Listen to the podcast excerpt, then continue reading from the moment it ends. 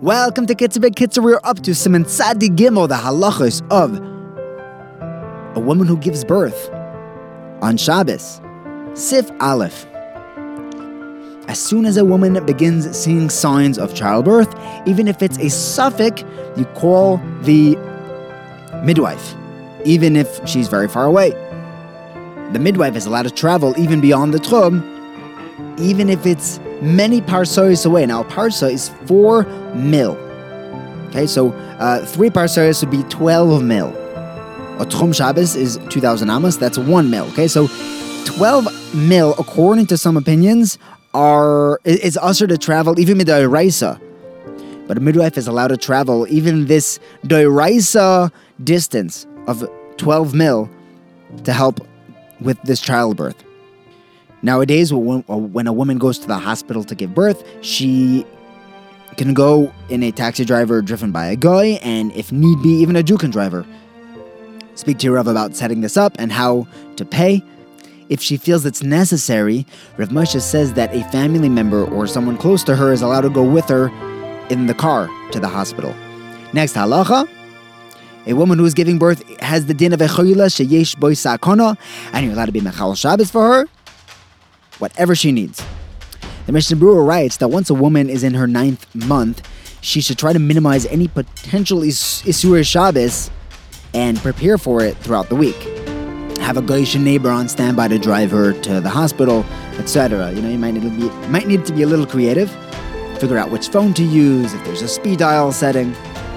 Avoid as many issurim as possible when you're expecting it.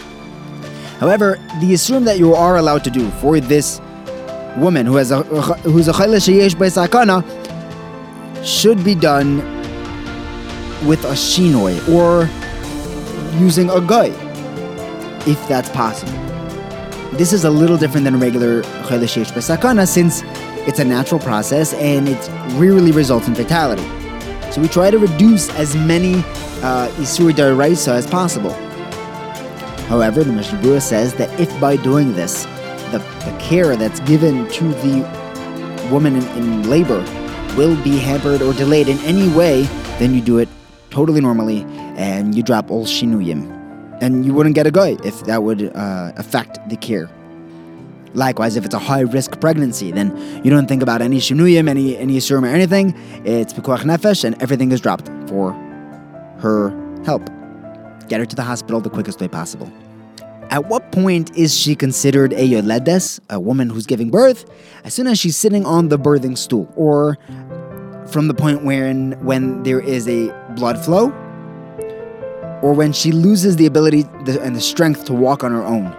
The Mishnah Berurah says that at this point, be- before she has the din of yelades, don't do any isurim that you could do quickly when she will become a yelades. However, if it's going to take a long time to do it, like calling the midwife from you know twelve mil away, that you should start doing even before she gets the din of yelades, since that's going to take some time.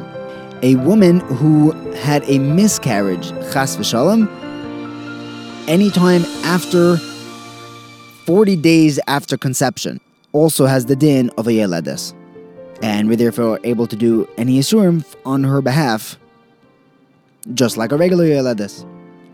Next halacha, the first three days after childbirth, even if the woman says that she doesn't need it, you're allowed to be Mechaol Shabbos for her.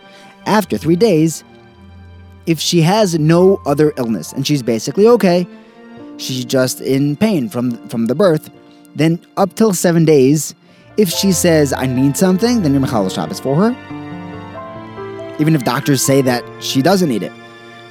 If she says that she doesn't need something, then you're not Mechaol Shabbos for her.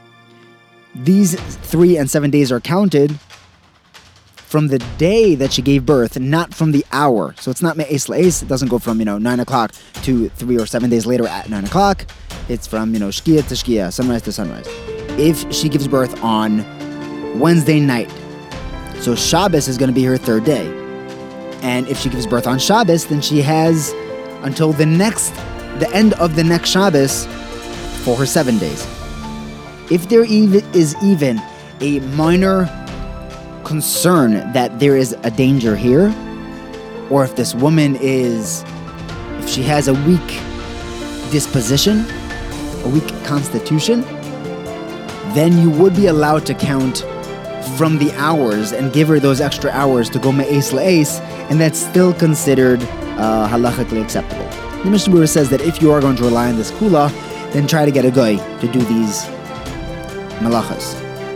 The Be'er Halacha writes that if there was a uh, prolonged labor and the mother's entire body is then weakened just from the effort, then she's considered a chodesh sheyesh boy sakona for even longer than three days, and then you would allow it to be Mechaol Shabbos even afterwards. But again, this call has to be made by a halachic authority. Have a wonderful day.